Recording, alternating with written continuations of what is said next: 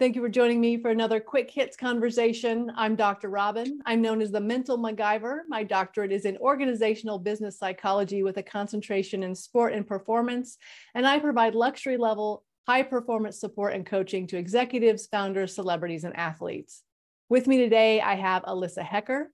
She is the go-to general counsel, collaborative partner, and creative problem solver for businesses and the arts and entertainment industries.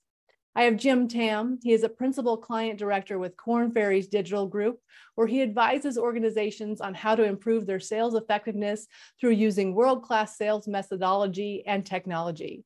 And I have Bo Short. He is currently a speaker, mentor, and author.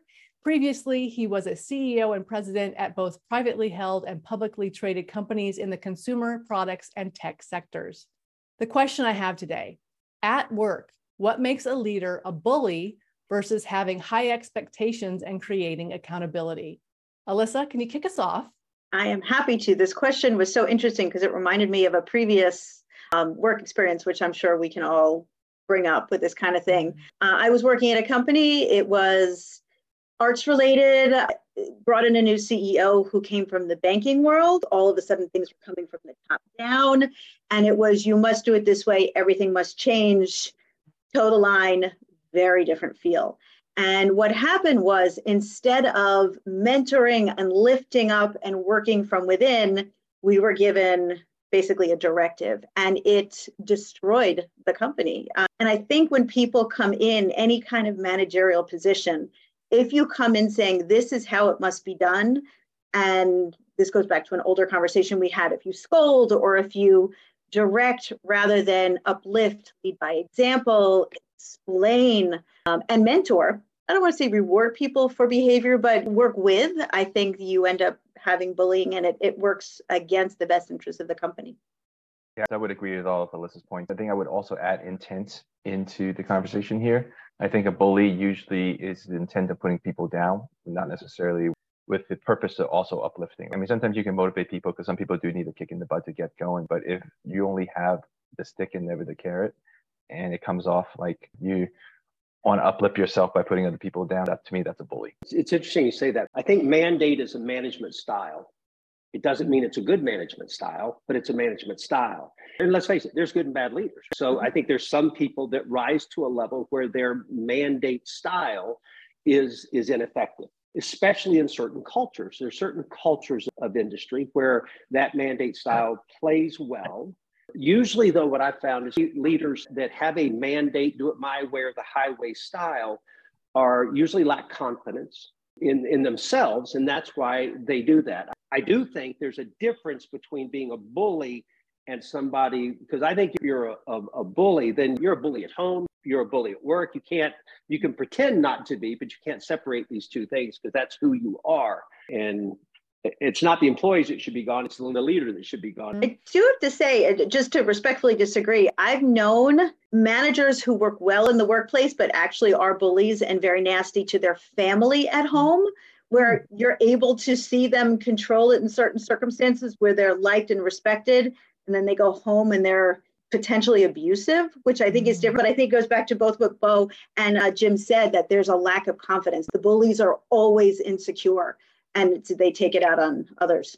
I, I, I guess the thing I would add to that, and this is something I feel very strong about when I interact with people, when I've spent time with people. It, I, I have this thing where I say is you can't have character at home and not have it at work. You can't have character at work and not have it at home.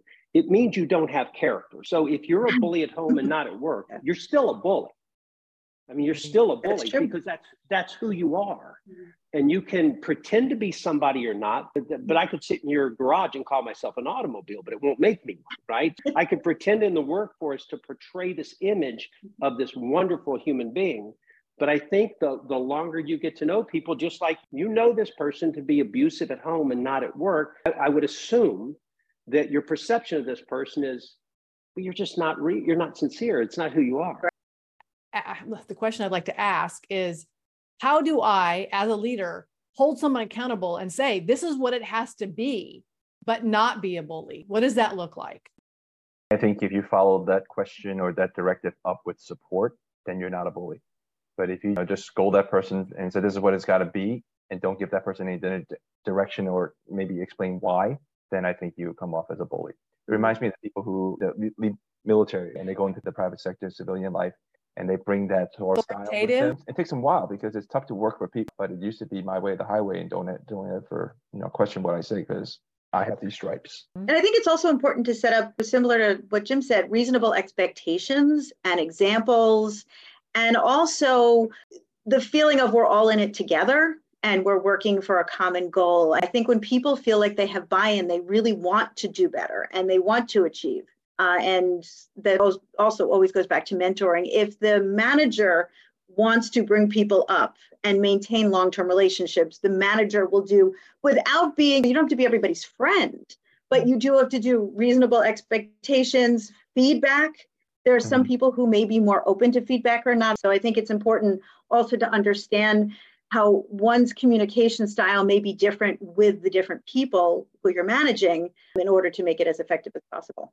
a, a great leader is somebody that that casts a big vision, I think we all know that, but has certain parameters they want people to work within. Mm-hmm. And the truth is, you can be a tough but an inspiring leader that people want to work for mm-hmm. and to work with, but that's not being a bully. I think the bully part to me is just completely unacceptable. But I think the strong, um, this is the way we're going to make this happen, let's storm the gates attitude is a rallying cry for a lot of people. I, I think we have a lot of people that are really good leaders that, that oftentimes don't know how to interact with certain people. On the one hand, it's hard to find people that want to come in and do their part. And on the other hand, when you find them, you never want to lose them. I think there's just too much appeasement right now and not enough expectation and living. I mean, if the leader's not living it, right? Because that's the problem. When the leader doesn't live it, the leader's got to live what they say and do it in a way that brings everybody to them, to the goal. That's interesting. That word appeasement, I'm going to have to think about that. I think there's another quick hits in there somewhere. I know someone right now who's in a situation where her leader bullies down, but looks really good and brown noses up. And she's really struggling with that because his leadership thinks, oh, he's so great. But underneath him, it's an absolute disaster.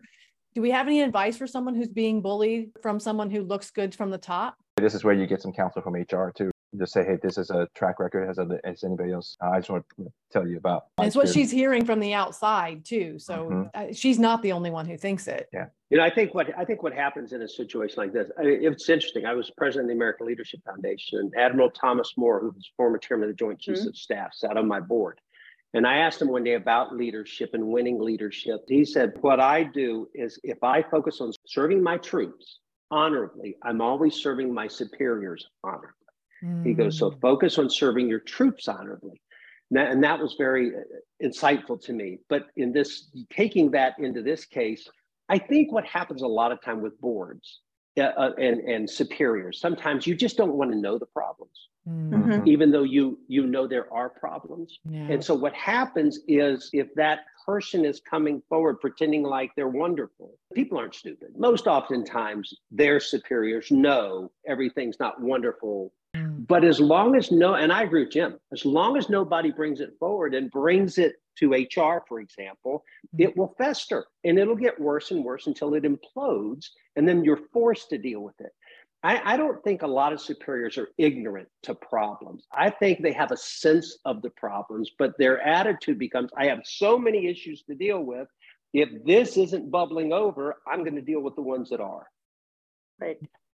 It is tough though. I, and I agree to an extent with Jim about bringing it to human resources, but if she's the only one who speaks up and it's right. hard to get other people too, yeah. that will bode poorly for her and her relationship with her manager. That's right. And it's, here.